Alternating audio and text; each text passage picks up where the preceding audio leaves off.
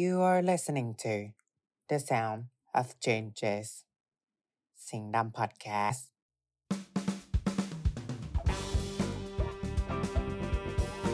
ยินดีต้อนรับเข้าสู่รายการ Book of the Way Next Station Democracy รายการที่จะชวนคุณเปิดหนังสือสู่โลกแห่งความหลากหลายในสังคมประชาธิปไตย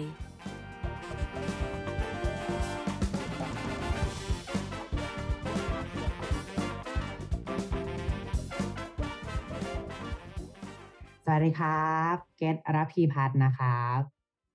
ค่ะแล้วก็หวานเกวลินนะคะ ครับ ก็ตอนนี้คุณกำลังฟังรายการพอดแคสต์ Book of the Way Next Station Democracy ครับ เย้เย้อันนี้ก็คือ EP แรกเลยนะคะ เนี่ย ใช่ตื่นเต้นมากๆเลยตอนนี้ โอเค ก็เนี่ยด้วยความที่เป็นตอนแรกของพวกเรานะครับ ก็อืม รายการ Book of the Way เนี่ยมันจะเป็นรายการที่พวกเราอะจะเล่าประสบการณ์ความรู้เนาะผ่านหนังสือเล่มหนึ่งครับ แล้วก็จะเป็นเกี่ยวกับการเมือง แล้วก็เกี่ยวข้องกับสภาพสังคมนี่แหละก็หวังว่าหลาย ๆ คนก็น่าจะได้ enjoy กับหนังสือของพวกเรา แล้วก็รายการของ podcast ของพวกเรานะครับ ซึ่งตอนแรกก็คือเรียกได้ว่าจะต้องตรงใจหลาย ๆ คนมาก ๆ แน่เลยครับ ด้วยสภาพการเมืองเนาะแล้วก็สังคมที่หลาย ๆ คนอาจจะรู้สึกว่าทำไมช่วงนี้แบบ ดหูจังเลยหรือว่าเศร้าจังเลยแบบเนี้ยครับ ก็มีหนังสือเล่มหนึ่งครับ ที่พยายามมาอธิบายปรากฏการณ์พวกเราในช่วงนี้ด้วยเหมือนกัน หวานบอกเลยว่าเล่มเนี้ยหลาย ๆ คนก็คือเมื่อได้ยินชื่อแล้วเนี่ยจะต้องว้าวแน่เลย ไม่มันไม่ใช่ว้าว มันจะรู้สึกว่าจริง มันเป็นแบบใช่ ตอนเนี้ยมันมันเกิดขึ้นแล้วอะไรเงี้ยเออซึ่งเล่มนั้นก็คือ ซึ่งเล่มนั้นก็คือ เมื่อโลกซึมเศร้าครับ ของอาจารย์สรวิทย์ชัยนามครับ ก็ได้ตีพิมพ์นะครับ ในสำนักพิมพ์ Illuminations Editions ครับ ซึ่งบอกเลยว่าอาจารย์คนนี้ไม่ธรรมดาเลยใช่ไหมหวานใช่ไม่ธรรมดา เป็นคนที่พิเศษมากสำหรับพวกเรา เพราะว่าเขากำลังสอนพวกเราอยู่ในตอนนี้ในเทอมนี้เพราะว่าเราทั้งเราแล้วก็เกตเนี่ยก็ก็ต้องเรียนกับเขาใช่ไหม เราลงเสกเดียวกันเนาะอืม ช่ใช่ใช่ก็อาจารย์ท่านเนี่ยแหละครับ ก็เป็นคนเขียนหนังสือเล่มนี้นี่เองแล้ว รู้สึกว่าประเด็นในหนังสือเล่มนี้ครับ ก็ค่อนข้างน่าสนใจมาก ๆ เลย และคิดว่าอาจจะ relate หรือว่าหลาย ๆ คนอาจจะรู้สึกร่วมกันในจุดนี้นะครับ ซึ่งเรื่องนี้เนี่ยเมื่อโรคซึมเศร้าอะก็เขาพยายามตีเนาะว่าแบบโรคซึมเศร้าที่หลาย ๆ คนอาจจะเข้าใจว่า มันเป็นประเด็นทางการแพทย์เอยหรือว่ามันเกี่ยวข้องกับวิทยาศาสตร์ สารเคมีในสมองอะไรต่างๆ เนี่ยในแง่หนึ่งมันก็ใช่นะหวาน แต่สิ่งที่อาจารย์อยากจะมานำเสนอเล่มนี้คือว่าจริง ๆ แล้วเนี่ย โรคซึมเศร้าอะ มันสามารถอธิบายได้ผ่านปรากฏการณ์ทางสังคมได้อีกด้วย โรคซึมเศร้าจริง ๆ แล้วเนี่ย ก็อาจจะเป็นผลมาจากบางเรื่องที่เป็นเรื่องที่แบบใหญ่มากกว่านั้นอีก แต่ เราเนี่ยไม่เคยได้ตั้งสังเกตหรือว่าไม่เคยแบบใส่ใจกับประเด็นเหล่านี้ ในแง่ว่ามันเป็นด้านสังคมมากเพียงพออะไรอย่างเงี้ยอืมอืมจริง พอได้รู้เกี่ยวกับเนื้อหาของหนังสือเล่มนี้ก็รู้สึกว่าเออ มันก็เป็นเรื่องที่ใหญ่กว่าตัวเรา แต่ว่ามันส่งผลกับทุกคนในสังคม แล้วก็มันเป็นเรื่องใกล้ตัวแต่มันดูไกลเนาะถ้าจะพูดง่าย ๆ เห็นภาพ อืมอืมอืมอืมคือแบบหนังสือเล่มนี้เนาะก็ อาจารย์เนี่ยก็ได้มีการหยิบยกนักคิดคนสำคัญ เป็นแบบอยู่ในยุคร่วมสมัยกับพวกเรานี่แหละก็คือมาร์คฟิชเชอร์ครับ ก็จะเป็นนักคิดเนาะแล้วก็เป็นนัก cultural studies นักที่ศึกษาวัฒนธรรมร่วมสมัยของโลกนี่แหละ มาเชื่อมโยงกับประเด็นหนึ่ง ซึ่งพอพูดปุ๊บทุกคนก็จะแบบ freak out มาเลยก็คือทุนนิยมครับอืมก็คือว่าหนังสือเล่มนี้เนี่ยหวานก็คือเขาพยายามจะอธิบายว่าจริง ๆ แล้วเนี่ยรู้ไหมในศตวรรษที่สิบเนี่ยที่คนเราเนี่ย ต่างเป็นโรคซึมเศร้ากันมากขึ้นมากขึ้น อย่างเป็นปอติการเนี่ยมันมีนัยยะสำคัญเนาะมาจากปรากฏการณ์ของทุนนิยมโลก คือเนี่ยเรียกได้ว่าเป็นแบบข้อถกเถียงสำคัญมาก ๆ เลยที่แบบว่าหนังสือเล่มนี้จะพยายามมาตีแผ่ให้ทุกคน และการที่หลาย ๆ คนพอได้ยินปุ๊บว่า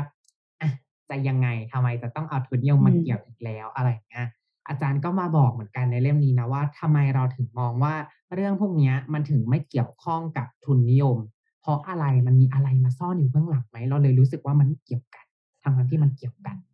จริงบางทีเราก็อาจจะแบบงงเนาะว่าทุนนิยมมันก็เป็นเรื่องแบบเศรษฐกิจแบบการค้าขายหรือว่าแบบอาจจะแบบในยุคนี้อาจจะแบบเออ มันก็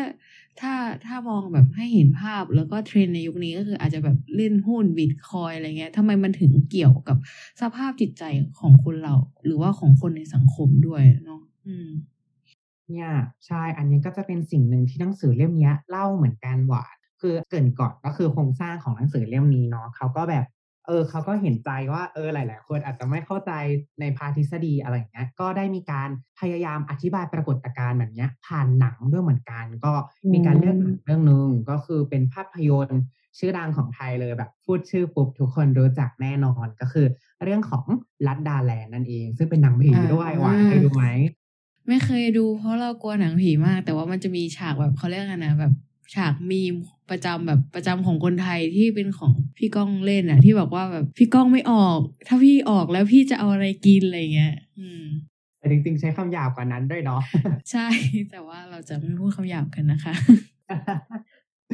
ใช่แล้วคือหนังสือเล่มเนี้ยเขาก็พยายามเมนชั่นประเด็นนี้ด้วยเหมือนกัน แล้วก็เรื่องราวภายในเรื่องเนี่ย มันก็สามารถอธิบายความเป็นจริงของสังคมได้เหมือนกันเนอะเออ บอกว่าอืมทั้งทฤษฎีก็มาเต็มมีการวิเคราะห์หนักด้วยเหมือนกัน แล้วก็พยายามฉายให้เห็นภาพรวมด้วยว่า เรื่องนี้เนี่ยมันจะตอบโจทย์กับการตั้งคำถามเกี่ยวกับโรคซึมเศร้าในฐานะปรากฏการณ์ทางสังคมได้ยังไงบ้างแบบเนี้ยครับ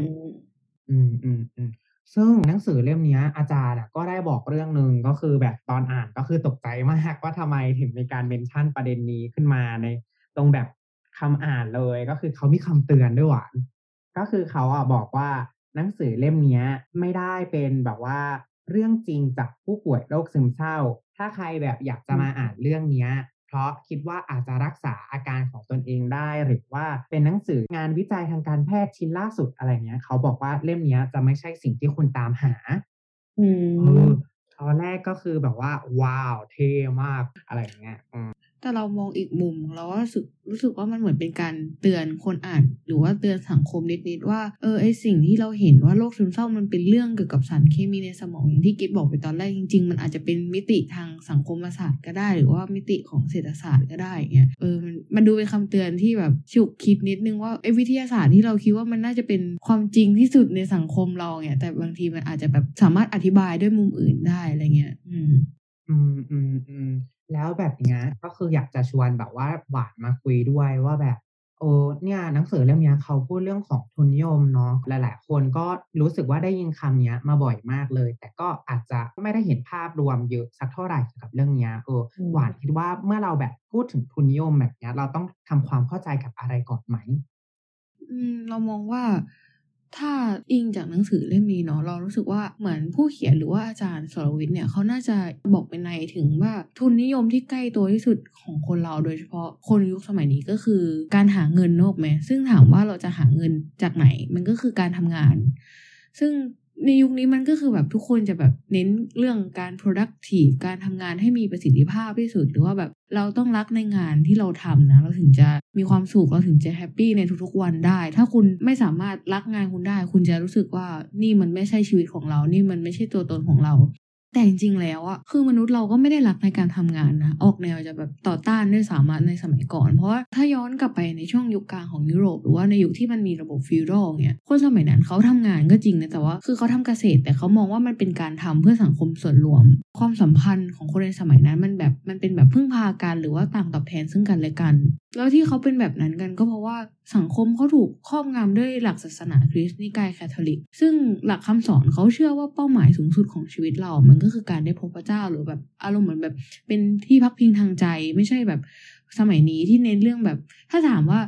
โตขึ้นอยากเป็นอะไรหรือว่าแบบคุณคิดว่าอะไรที่ทำให้คุณประสบความสำเร็จได้ คนก็จะบอกว่าเออฉันอยากเป็นคนรวย เพราะว่าแบบคนรวยทำอะไรก็ได้นึกออกไหมแบบเออเป้าหมายชีวิตของคนเรามันเริ่มเปลี่ยนกลายเป็นความรวยอย่างเงี้ยในสมัยนี้ แต่ในสมัยนั้นเนี่ยมันมองว่าแบบความรวยไม่ใช่คำตอบสุดท้ายของชีวิตอะมันก็เลยแบบเอาไปครอบงำในมิติด้านอื่น มันก็รวมถึงระบบเศรษฐกิจเนาะคือการค้าขายเนี่ยมันก็กำหนดมาเลยว่า คุณต้องขายด้วยราคากลาง หรือว่าเขาเรียกว่า just price ที่แปลว่าราคาที่เป็นธรรมเพราะว่าจุดประสงค์คือ ไม่อยากให้คนที่ประกอบอาชีพเป็นพ่อค้าได้กำไรเกินควรนึกออกไหมคือมันค่อนข้างตีกรอบสังคมมาก ซึ่งมันทำให้การค้ามันไม่โตสักทีทั้งที่แบบระบบเศรษฐกิจมันมันขยายไปเรื่อยๆนึกออกไหมมันโตมาเรื่อยๆอะอืม มันก็เลยมาถึงจุดเปลี่ยนของชีวิตคนเรากับการทำงานเนาะจากตอนแรกอะมันต่อต้านการทำงานแบบต่อต้านว่าอย่าทำงานเยอะอะไรเงี้ย ให้ทำแต่สิ่งที่มันพอดีเงี้ยกลายเป็นว่าเราต้องมาทุ่มสุดตัวเพื่องาน ซึ่งไอ้จุดเปลี่ยนนั้นก็คือการปฏิรูปศาสนา อาจจะงงเนาะว่าแบบเออศาสนาเกี่ยวอะไรกับการทำงานอะไรเงี้ยเนาะ อืมอืมอืมก็พอมันแบบว่าปฏิรูปศาสนาเนี่ยมันก็เกิดนิกายใหม่คือโปรเตสแตนต์ซึ่งเขามีความเชื่อใหม่เลยว่าเขาสามารถติดต่อหาพระเจ้าได้โดยตรง ไม่ต้องไปพึ่งพานักบวชอะเพราะว่าแบบ ที่เขาต่างตอบแทนซึ่งกันและกัน เพราะเขาทำงานเพื่อตอบแทนนักบวชในฐานะที่นักบวชยอมติดต่อพระเจ้าให้พวกเขาอะไรเงี้ยเออแต่ว่าพอมันมีโปรเตสแตนต์เนี่ยเขาก็เลยเชื่อว่าแบบพระเจ้าอะได้มอบหน้าที่ให้เขาโดยตรงแล้ว ดังนั้นทุกคนอะต้องตั้งใจทำงานให้ประสบความสำเร็จในชาตินี้ พระเจ้าถึงจะยอมรับเขาอะไรเงี้ย เออ ก็กลายเป็นว่านิกายนี้มันค่อนข้างหล่อหลอม แล้วก็ทำให้คนในสังคมเริ่มเปลี่ยนความคิดว่าเราต้องทำงานหนักนะ เราต้องประหยัดอดออม แล้วก็แบบถ้าเป็นพ่อค้าเงี้ยก็คือเน้นการทำกำไรไปเลย เพราะว่านั่นคือหน้าที่คุณนึกออกไหมก็กลายเป็นว่าการปฏิรูปศาสนามันก็เป็นจุดเริ่มต้นหนึ่งในการที่ทำให้คนเริ่มเปลี่ยนมุมมองกับการทำงานจากตอนแรกที่มัน เออไม่ไม่อยากทำงานแบบต่อต้านการทำงาน ต่อต้านการการแสวงหาความร่ำรวยเงี้ยกลายเป็นว่าเออเราต้องทำงานให้ดีที่สุดอะไรอย่างเงี้ย อืม แต่พอหลังจากนั้นเนี่ยมันก็เริ่มมีแบบว่าพวกปฏิรูปเขาเรียกไงนะมันมีปฏิรูปวิทยาศาสตร์เนาะแล้วมันก็เริ่มมีปฏิรูปอุตสาหกรรมแล้วหลังจากนั้น ทุนนิยมมันก็เริ่มเติบโตแล้วก็บูมแล้วก็กลายเป็นเหมือนแบบ เป็นระบบหลักที่แบบมันเราโลกเราขาดไม่ได้เนาะทีนี้ ปัญหามันคือ เราอาจจะรู้สึกว่าเรารักในการทำงานก็จริง แต่ทำไมเรารู้สึกเครียดแล้วก็กดดัน แม้ว่าเราจะแบบคุยกับตัวเองแล้วรู้สึกว่า เออนี่มันก็เป็นงานที่เรารักนะ แต่ทำไมเรารู้สึกเครียดกดดันตลอดเวลา แบบไม่อยากไปทำงานแล้วอะซึ่งถ้าจะให้อธิบายเกี่ยวกับระบบทุนนิยมเองเนี่ยก็อาจจะพูดได้ว่ามันมีจุดเริ่มต้นที่ชัดเลยนะ ก็คือการเกิดขึ้นของแนวคิดแบบ neoliberalism หรือว่าเสรีนิยมใหม่อ่อืมาซึ่ง รู้ไหมว่าก่อนหน้าที่จะมีนีโอลิฟอะมันก็มีสำนักเคนส์มันเหมือนเป็นพลิกจากหน้ามือเป็นหลังมือ เพราะว่าเคนเนี่ยเชื่อในบทบาทของรัฐว่ารัฐจะต้องมาอุ้มชูระบบเศรษฐกิจ รัฐจะมีบทบาทในการมาช่วยเหลือคนในสังคมสำหรับคนที่แบบไปต่อกับทุนนิยมไม่ไหวเนี่ยรัฐต้องมาช่วยเหลือเขาอะไรประมาณเนี้ยเขาก็จะเชื่อประมาณนี้ แต่ทีนี้มันก็เกิดเหตุการณ์หนึ่งก็คือ second great depression ในปี 1970 ซึ่งลักษณะพิเศษของเหตุการณ์นั้นคือ มันเป็นปัญหาที่เงินมันเฟ้อในระบบ เรียกว่า stagflation พอมันเกิด stagflation เนี่ย ถ้าเราเอาสำนักเคนมามาแก้ปัญหาเนี่ย มันกลายเป็นว่าเงินเฟ้อเงินในระบบมันเยอะนึกอกไหมแต่เคนบอกว่ารัฐต้องทุ่มเงินเข้าไปอีกเนี่ยเงินมันก็ยิ่งเฟ้อกลายเป็นว่าบทบาทรัฐมันไม่สามารถแก้ปัญหาได้เงี้ยเออเนี่ยแหละ มันก็เลยกลายเป็นว่า มันก็เลยมีแนวคิดแบบ neoliberalism ที่ เกิดขึ้นมา เพราะว่าไม่เชื่อในบทบาทรัฐอีกแล้ว ฉันฉันไม่ไว้ใจรัฐอีกแล้ว มันก็เลยมีนโยบายจาก neolib ประมาณว่าเป็น privatization ซึ่ง privatization เนี่ยมันก็คือการที่โอนกิจการหรือว่าสิ่งต่างๆ ที่รัฐเคยทำเพื่อคนในสังคมอะให้เอกชนมาดูแลแทน ซึ่งมันอาจจะดูเห็นภาพยาก แต่ว่าถ้าถ้าลองมาดูผลกระทบจากนโยบายเนี้ยถึงแบบคุณภาพชีวิตคนทั่วไปมันก็คือ สวัสดิการหรือว่าคุณภาพชีวิตที่เราควรได้รับการดูแลจากรัฐอะมันถูกทำให้กลายเป็นสินค้าที่เราต้องเอาเงินไปซื้อ ซึ่งถามว่าแล้วเราจะหาเงินจากไหน มันก็มันก็คือเราต้องไปทำงานเพื่อหาเงินนึกออกไหมซึ่งสวัสดิการที่มันหายไปหรือว่าสวัสดิการที่เราต้องไปซื้อเนี่ย มันก็กลายเป็นว่าความมั่นคงในชีวิตเราอะมันเริ่มสั่นคลอน เพราะว่าเมื่อก่อนเราไม่ต้องทำอะไรเลยก็ได้นะ เพราะว่าเดี๋ยวเราจะมาดูแลรัฐก็จะมีแบบมีตั๋วกินข้าวนะ แต่ว่า แต่ว่ามันเออมันอาจจะไม่อร่อย แต่ว่าคุณก็ไม่อดตายอะนึกออกไหมเออ ก็ก็จะสรุปสั้นๆ ก็คือเหมือนพอมันเริ่มมีกระแสของ neoliberal เนี่ยก็กลายเป็นว่าความมั่นคงในชีวิตของเรา มันเริ่มถูกทำให้กลายเป็นสินค้า แล้วเราก็ต้องขยันทำงานให้มากขึ้น เพื่อเอาเงินอะมาซื้อความมั่นคงในชีวิตอืมอืมอันเนี้ยก็แบบอยากจะเสริมจากของหวานด้วยคือหลาย ๆ คนก็อาจจะตั้งคำถามเนาะจากสิ่งที่หวานพูดว่า แต่มันก็มีพวกแบบสิทธิ์ในการรักษาฟรี หรือว่าอาจจะได้สวัสดิการก็ไม่ใช่หรอกไงจากแบบสถานที่ทำงานแบบนี้แต่อันเนี้ยก็คืออยากจะเออแบบฉายภาพเพิ่มเติมด้วยว่าจริง ๆ แล้วอะถึงแม้ว่าเราจะได้สวัสดิการบ้างจากทางบริษัทอะแต่เมื่อเทียบกันแล้วอะสิ่งที่เราเสียไปอะมันก็ยังเยอะอยู่ดี หรือว่าความมั่นคงในชีวิตเรามันต่ำลงมากๆเลยนะ แบบ แบบสิทธิในการประกันสุขภาพแบบเนี้ยคือถ้าเป็นสหรัฐอเมริกาเนี่ยคือต้องซื้อเลยเนาะอืมแบบแค่ไม่มีแบบระบบสาธารณสุขที่ฟรีเลยแม้ว่าตอนสมัยโอบามามันจะมีแบบโอบามาแคร์อะไรอย่างเงี้ยแต่มันก็แบบไม่ใช่ทุกคนที่แบบสามารถเข้าถึงได้ จริง ๆ แล้วเนี่ยก็คือแบบในสังคมไทยแบบเนี้ยอะสมมติเรามี 30 บาทรักษาทุกโรคก็จริง แต่ก็ไม่ใช่ทุกคนที่เข้าถึงได้เนาะแล้วก็อีกอย่างหนึ่งก็คือ แล้วถ้าไม่ใช่เรื่องของ เออสาธารณสุขมันเป็นอะไรอะแบบการศึกษาแบบเนี้ย ถ้าเราอยากจะได้รับการศึกษาที่มีคุณภาพที่แบบสามารถทำให้เราแบบเข้าสู่ตลาดแรงงาน ที่เราสนใจหรือว่าได้เงินเดือนที่ดีในท้ายที่สุดอะเราก็แบบต้องไปเรียนพิเศษเอยหรือว่าจะต้องไปเรียนในโรงเรียนที่ดีมหาลัยที่ดังอยู่ดีอืมแบบนั้นในท้ายที่สุดแล้ว เราว่าความมั่นคงในชีวิตก็คือ อืมนั่นแหละมันก็เปราะบางจริง ๆอะแบบ พวกเราในยุคนี้เนาะใช่ ซึ่งไอความเปราะบางในชีวิตที่มันโดนกัดกร่อนจากทุนนิยม จากการที่เราต้องทำงานที่ดีเราต้องเราต้องมีแบบนึกออกไหมชีวิตที่ดี เพื่อให้มีความมั่นคงในชีวิตอะมันก็มันก็กัดกร่อนสภาพจิตใจของคนในสังคมอะแน่นอนว่าแบบมันคือระบบทุนนิยม ซึ่งมันคือระบบเศรษฐกิจที่ที่ใช้กันทั่วโลกนึกออกไหมมันก็เลยแบบ เออมันก็ไม่ไม่น่าแปลกใจที่ทำไมแบบ โลกเราถึงซึมเศร้าไหม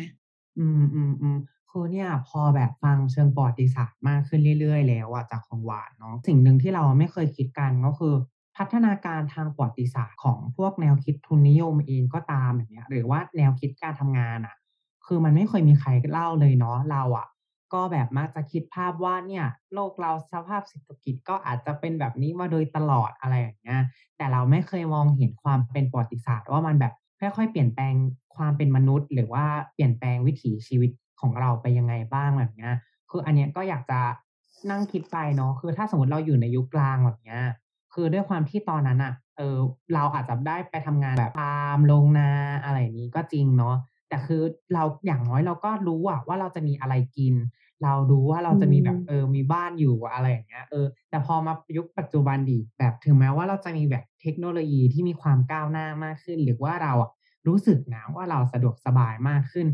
แต่พอมองในแง่แบบความมั่นคงในชีวิตอะเออมันน้อย แล้วก็แบบขอใช้คำว่าเปราะบางเพราะรู้สึกว่ามันเปราะบางจริงๆอะยิ่งยุคโควิดนะ ยิ่งเห็นชัดกว่าเดิมอีก บางคนอะไม่รู้ว่าวันต่อไปจะมีข้าวกินไหม หรือไม่รู้ว่าวันต่อไปเราจะมีงานให้ทำอยู่ไหมแบบเนี้ยเออแบบอืมยิ่งฟังแล้วก็ยิ่งเศร้าเนอะที่แบบว่าทุนนิยมมันค่อย ๆ แบบกลืนกลายเข้ามาในหลาย ๆ มิติของเรามันก็แบบส่งผลเยอะเหมือนกันเนาะอืมแต่เราชอบประโยคของที่เกดพูดมากก็คือเหมือนแบบ เออระบบเราใครจะคิดเนาะว่าแบบระบบเศรษฐกิจมันสามารถเปลี่ยนแปลงวิถีชีวิตคนได้ขนาดนี้อะจากเมื่อก่อนที่เราแบบนึกออกไหมแค่ แค่ทำงานในกรอบของงานเท่านั้นนะแต่ว่าพอกลับบ้านมาคุณก็มีชีวิตส่วนตัวอย่างเงี้ยแต่กลายเป็นว่าทุกคนนี้เราต้องแบบกลับบ้านมา ฉันต้องขยันนะแม้กระทั่งแบบชีวิตนิสิตเองเนี่ยแบบนออกไหมมันจะมีเทรนช่วงหนึ่งประมาณว่าแบบช่วงนั่งรถกลับบ้านก็อ่านหนังสือนะ เราว่าเกตเกตน่าจะทันยุคนั้นที่แบบโอ้โห คนแบบคุณต้องใช้ทุกวินาทีให้มีค่าที่สุดอะไรเงี้ยเออ นี่ยังไม่รวมแบบเราต้องรักในงานของตนเองนะ เราต้องหางานที่ใช่ให้เจอ เพราะว่าถ้าเราเจองานที่ใช่แล้วเนี่ย เราจะสามารถตั้งใจทำงานมันได้อย่างถึงที่สุด เราจะโชว์ศักยภาพของตัวเองออกมาให้ได้มากที่สุดแบบเนี้ย คือฟังแล้วมันก็ดูดีนะหวานแต่เนี่ยก็กลับมานั่งคิดอะว่าแบบมันคือการที่เราโดนหลอกใช้งานหรือเปล่าแบบว่า เราต้องไปหางานที่เรารัก เพราะว่าเราสามารถแบบทุ่มเทกับมันได้อย่างเต็มที่อะไรอย่างเงี้ย เออ ฟังแล้วก็น่าหดหู่เล็ก ๆ เหมือนกันเนาะอืมเป็นปัญหาอีกอย่างหนึ่งที่เกิดขึ้นคือไอ้งานที่เรารู้สึกว่าเรารักแน่ๆอะกลายเป็นงานที่ไม่สามารถสร้างความมั่นคงให้ในชีวิตได้ อย่างเช่นแบบถ้าพูดในยุคโควิดตอนนี้คือ สมมติว่าคนที่เป็นนักดนตรีอะเขาออกไปเล่นไม่ได้เนี่ยคือมันเป็นสิ่งที่หลายคนน่าจะรัก แต่มันก็ไม่สามารถทำให้ชีวิตมั่นคงได้อะเออมันมันเป็นแบบ มันเป็นก็มันก็เป็นความเศร้าแล้วก็ความหดหู่หนึ่งในชีวิตเนาะที่แบบ นั่นคือเขารู้แล้วว่าเขารักอะไร แต่เขาไม่สามารถหาความมั่นคงได้จากงานนั้นนะอืม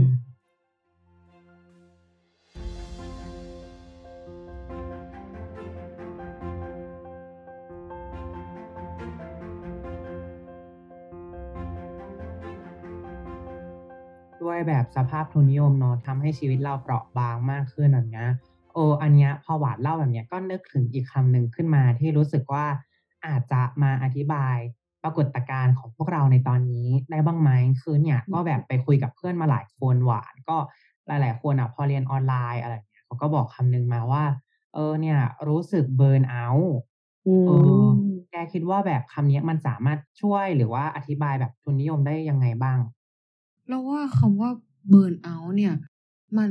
ต้องบอกก่อนว่ามันไม่ได้แบบมันก็ไม่ได้อยู่เฉพาะแค่พวกเราวัยนิสิตนักศึกษาอะไรอย่างนี้หรอกมันก็มันก็อยู่ในคุณวัยทำงาน แล้วจริง ๆอะคำว่าเบิร์นเอาท์มันมาจากวัยทำงานด้วยซ้ำเพราะว่าวัยทำงานเป็นเหมือนแบบเป็นคนกลุ่มแรกที่ได้รับผลกระทบจากจากทุนนิยมด้วยซ้ำก็คือการทำงานมันผูกกับระบบทุนนิยม เพราะว่ามันคือ คือเส้นทางในการหาเงินของเรา แล้วมันคือการแบบมันคือเส้นทางในการสร้างความมั่นคงให้ชีวิตเรา แต่ว่างานมันพยายามขูดรีด งานมันพยายามล้ำเส้นจากนึกออกไหมเวลาคุณโอ้โอ้โอ้เออเวลาคุณกลับบ้านมา คุณก็ต้องทำงาน แม้ว่าคุณจะบอกว่าไม่เรามีกฎในชีวิตเราว่าห้ามเอางานกลับมาที่บ้าน แต่มันก็ยังมีคำอื่นที่มาหลอกหลอนคุณเช่น productive นึกออกไหมมันจะมีหนังสือเกี่ยวกับเอ่อ how to อะไรแบบนี้อ่า ใช่แล้วก็จะมีหนังสือแบบว่า เศรษฐีคนนี้ใช้ชีวิตยังไง แล้วคุณก็จะไปนั่งติดตามดูว่าคนที่ประสบความสำเร็จ หรือว่าคนที่แบบเป็นเศรษฐีเงินล้านอะไรเงี้ยเขา เขาใช้ชีวิตยังไง แล้วคุณก็จะพยายามถอดบทเรียน ถอดวิธีการใช้ชีวิตเขาแล้วมาปรับให้ตัวเองทำได้แบบเขาอะกลายเป็นว่าพอคุณพักปุ๊บคุณต้องมานั่งศึกษาอีกว่า คนที่จะได้เจองานที่เขารัก หรือว่าคนที่จะประสบความสำเร็จในการทำงานเขาใช้ชีวิตยังไง คือมันมันคือการที่ระบบทุนนิยมอะมันมันล้ำเส้นเข้ามาในชีวิตส่วนตัวของทุกคนเนี่ยจนทำให้คุณรู้สึกว่าคุณทำงานตลอดเวลา แม้ว่าคุณจะออกจากที่ทำงานแล้ว อืม อืมอืมอืม แล้วแบบยิ่งในบริบทของโควิดเนาะที่พื้นที่ทำงานกับพื้นที่ที่เราอาศัยอยู่อะมันแบบ literally หรือแทบจะเป็นพื้นที่เดียวกันไปแล้วแบบเนี้ยแล้วว่าขีดความจำเอ่อขีดจำกัดหรือว่าข้อจำกัดที่เกี่ยวข้องกับงานอะมันแทบจะเข้ามาอยู่ในตัวเราแทบร้อยเปอร์เซ็นเลยอะแบบแต่หลายคนอืมถ้าไม่ได้ออกไปไหนเลยก็คือ เรียกได้ว่าเงินคืองานและงานคือชีวิตเราไปเลยจริงๆอะไรอย่างเงี้ยเออ แล้วก็เนี่ยเรารู้สึกว่าคำว่าเบิร์นเอาว์อะมันให้เซนส์อีกอันหนึ่งก็คือด้วยความที่ระบบอะมันพยายามเซตมาตรฐานไว้เนาะให้แบบเราจะต้องประสบความสำเร็จหรือว่าเราจะต้องเก่งขึ้น เพราะอะไรรู้ไหมเพราะยิ่งเราเก่งขึ้นอะเราจะสามารถสร้างผลงานหรือสร้างผลผลิต ออกมาให้ได้เยอะมากขึ้นโดยที่เราไม่รู้ตัวแบบเนี้ย ซึ่งอืมผลดีมันก็ต่อแบบภาพรวมของตัวทุนนิยมกันเองอะไรอย่างเงี้ย แต่ความเป็นเบิร์นเอาท์คืออะไร ความเป็นเบิร์นเอาท์คือ พอระบบอะมันเร่งรัดให้เราอะจะต้องเป็นแบบนี้ หรือว่าต้องผลิตงานให้ได้มากที่สุด แต่เราไม่ใช่เครื่องจักรไงที่แบบจะทำงานได้ 24 ชั่วโมง หรือว่าบางคนก็อาจจะค้นหาตัวเองหรือไม่สามารถไปหางานที่ชอบได้ไม่ว่าจะเงื่อนไขอะไรก็ตามแบบเนี้ยภาวะเบิร์นเอาท์อะมันเลยเป็นเหมือนภาวะที่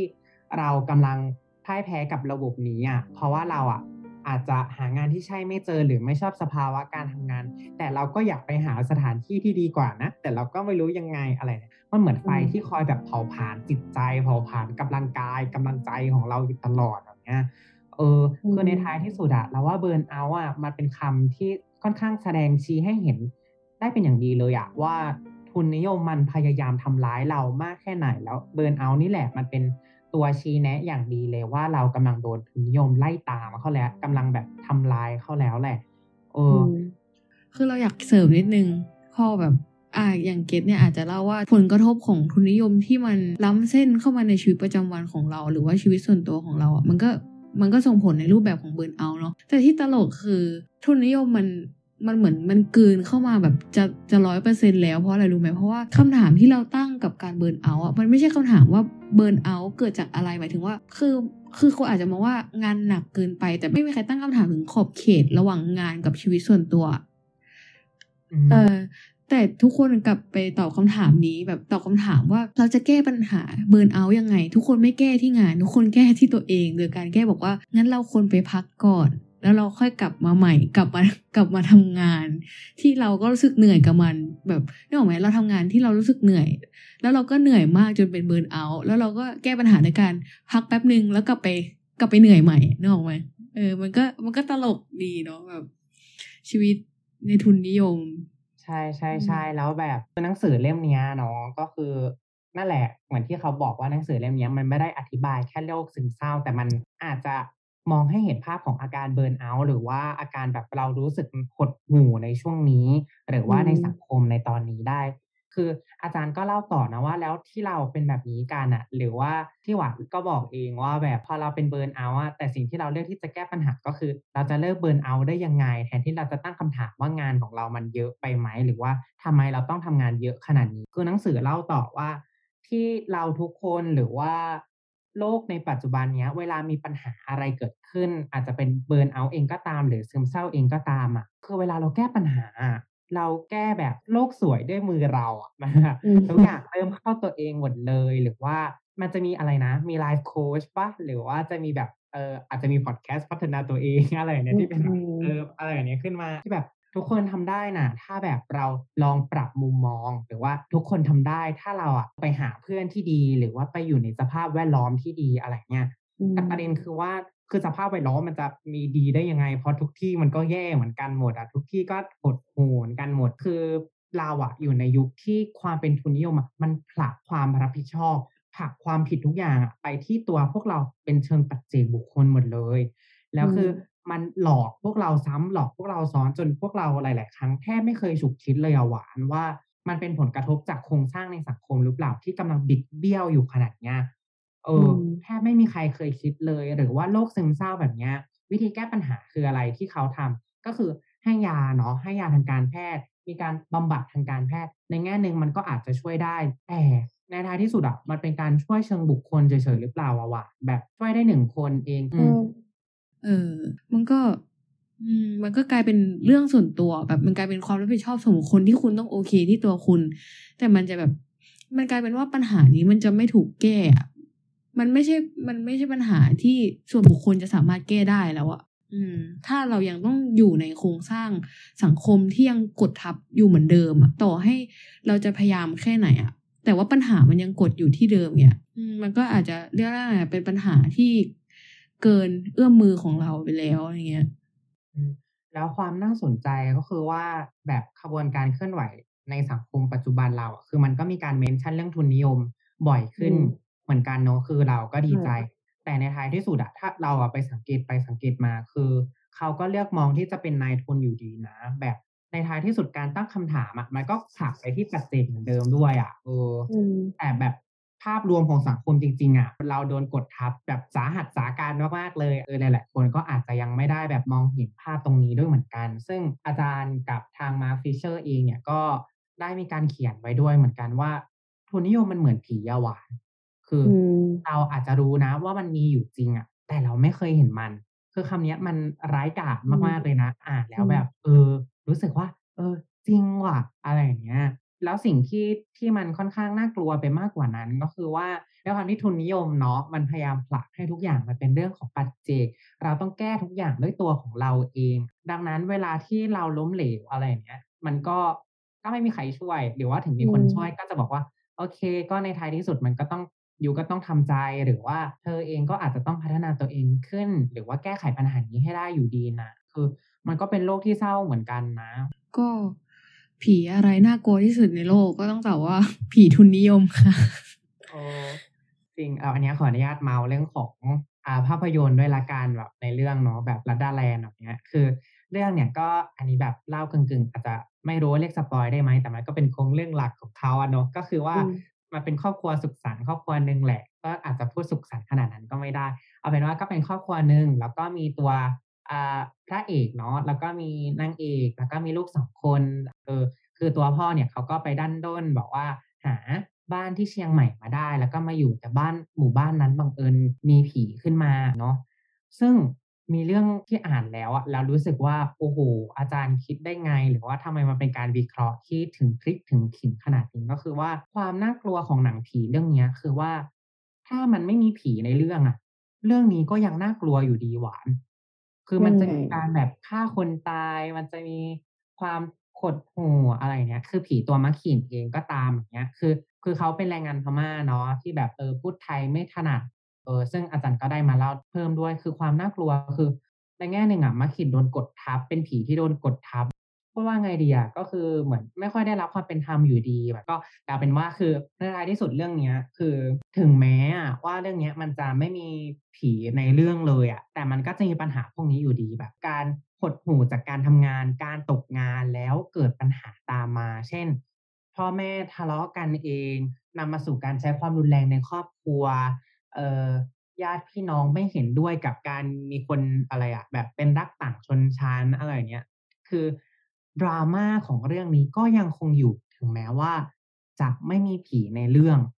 แล้วก็ในหนังสือเล่มนี้ก็ได้บอกมาอีกเรื่องหนึ่งก็คือว่าแล้วทุกปัญหาที่มันเกิดขึ้นในเรื่องในท้ายที่สุดอะมันเกิดจากความเปราะบางในสังคมอะคือถ้าสังคมมันมีความมั่นคงจริง ๆอะถ้าเขาไม่มีงานทำอะทุกคนก็สามารถต้องมีคุณภาพชีวิตที่ดีอยู่ได้ดี ไม่ใช่แบบว่าจะต้องมีงานทำและงานที่ทำก็ต้องเป็นงานที่ได้เงินเดือนสูงๆอีกแบบเนี้ยคือแล้วในท้ายที่สุดนะนะอาจารย์ก็ได้เล่าหนังสือเล่มนี้เขาก็บอกว่าวิธีบรรยายเนาะ ทุนนิยมที่โหดร้ายหรือว่าเห็นภาพได้น่ากลัวที่สุดคือหนังสืออะเขาจะใช้คำว่ากอติกเออเขาบอกว่าวิธีที่เล่าได้มันโกติกที่สุดเนี่ย คืออะไรรู้ไหมคือเล่าตามให้มันเหมือนความเป็นจริงที่สุด เพราะแค่เนี้ยมันก็น่ากลัวมากพออยู่แล้วเออ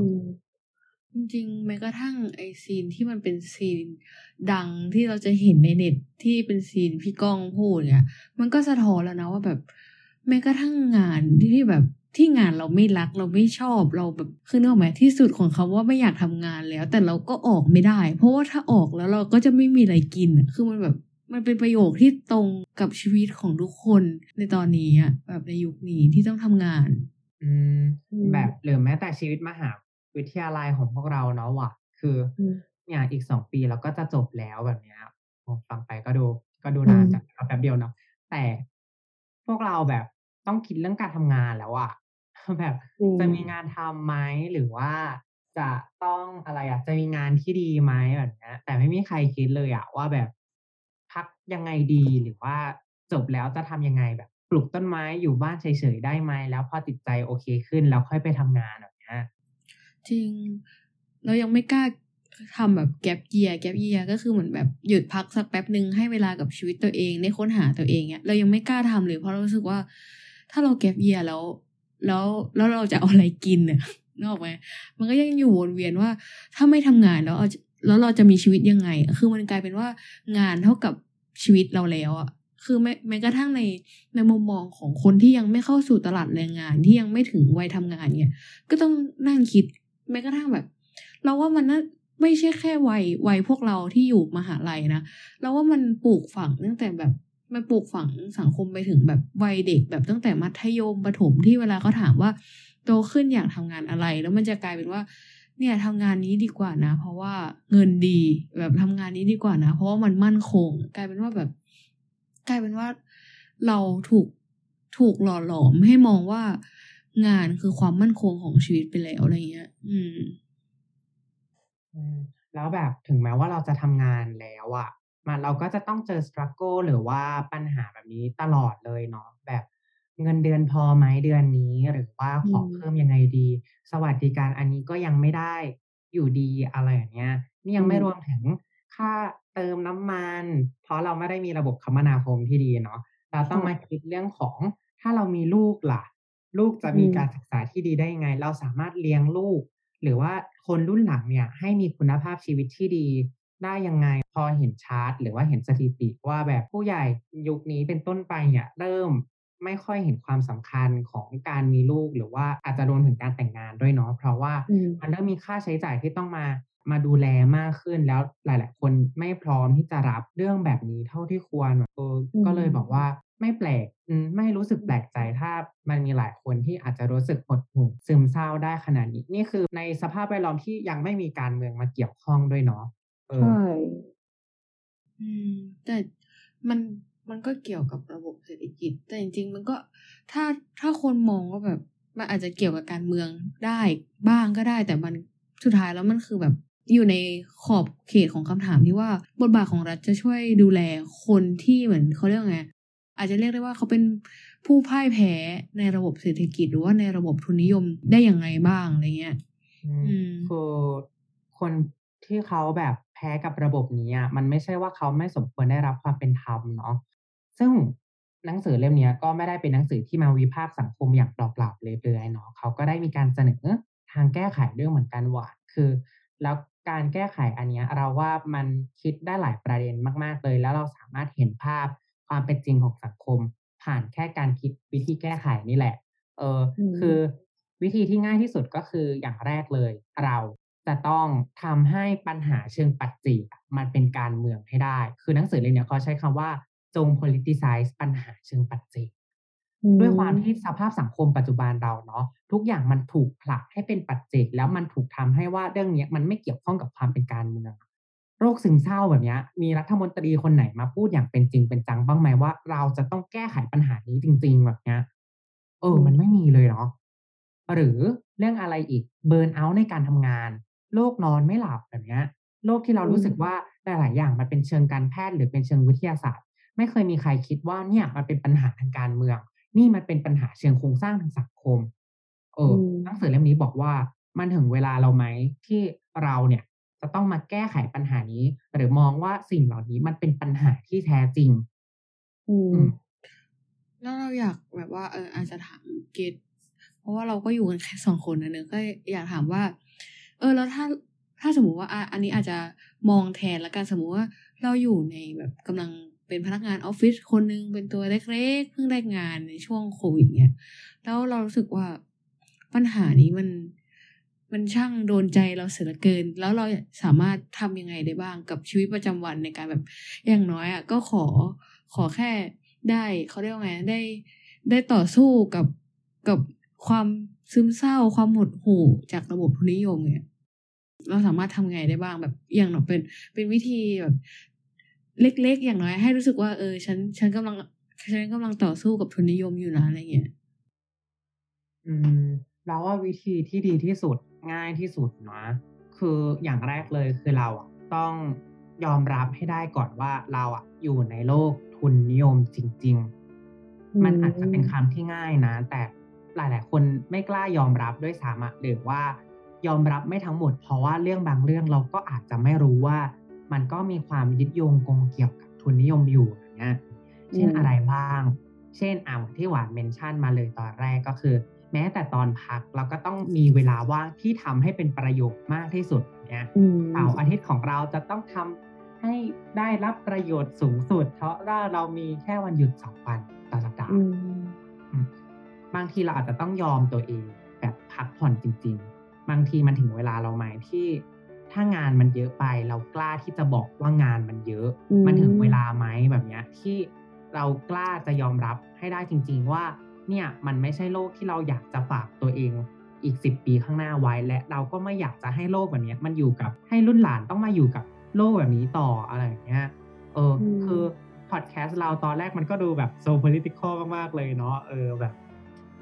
ไม่รู้จะเป็นการโปรโมทไหมเนาะบอกว่า เอาจริง ๆ นะ แค่แบบเล่าเรื่องพวกนี้ถ้าใครกำลังฟังพอดแคสต์นี้อยู่นะครับ ก็ลองเล่าเรื่องที่พวกเราคุยกัน หรือว่าส่งพอดแคสต์เนี้ยไปให้แบบคนรอบข้างของเราไหม ที่แบบกำลังประสบปัญหานี้อยู่ด้วยกันแบบเนี้ยให้เขาเห็นว่าสภาพสังคมตอนนี้มันเป็นยังไง และการที่เขารู้สึกแบบนี้เขาไม่ได้รู้สึกโดดเดี่ยวนะ คือการที่สังคมมันพยายามผลักให้ทุกอย่างเป็นปัจจิแต่นั่นไม่ใช่หมายความว่าปัญหาเนี้ยคุณกำลังเผชิญอยู่คนเดียวอะนี่มันเป็นสตรัคโกที่พวกเราอะเจอมาด้วยกันทั้งหมดเลย แล้วเรานี่แหละถึงเวลาแล้วที่เราจะต้องกระตุ้นความคิดนี้แล้วก็ขับเคลื่อนเชิงความคิดก็ยังดีอะเออไปด้วยกัน แล้วเราเชื่อว่าถ้าแบบทุกคนคิดเห็นตรงนี้เหมือนกันอะภาคการเมืองก็จะค่อย ๆ แก้อันนี้ด้วยกันเองอืม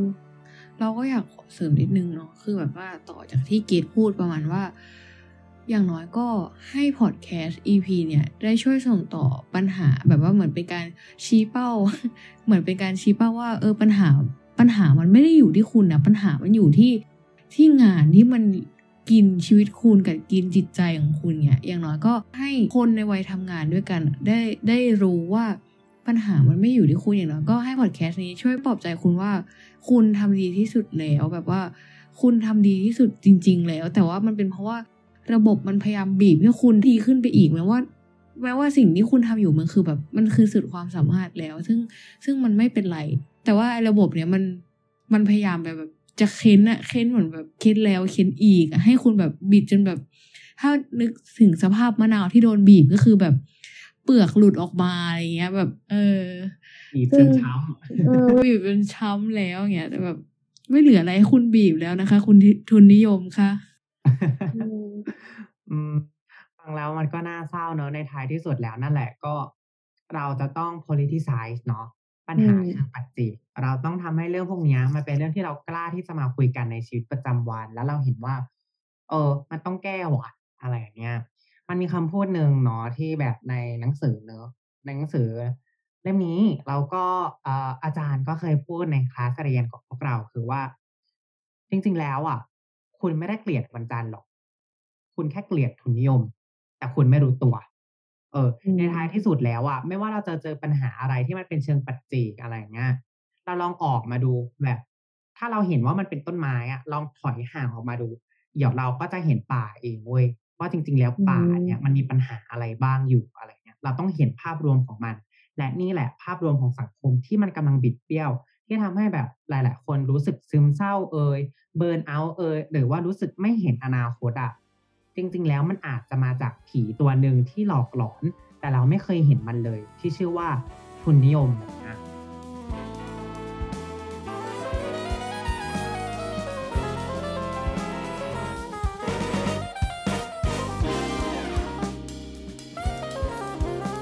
มีอะไรจะส่งท้ายไหมเอ่ย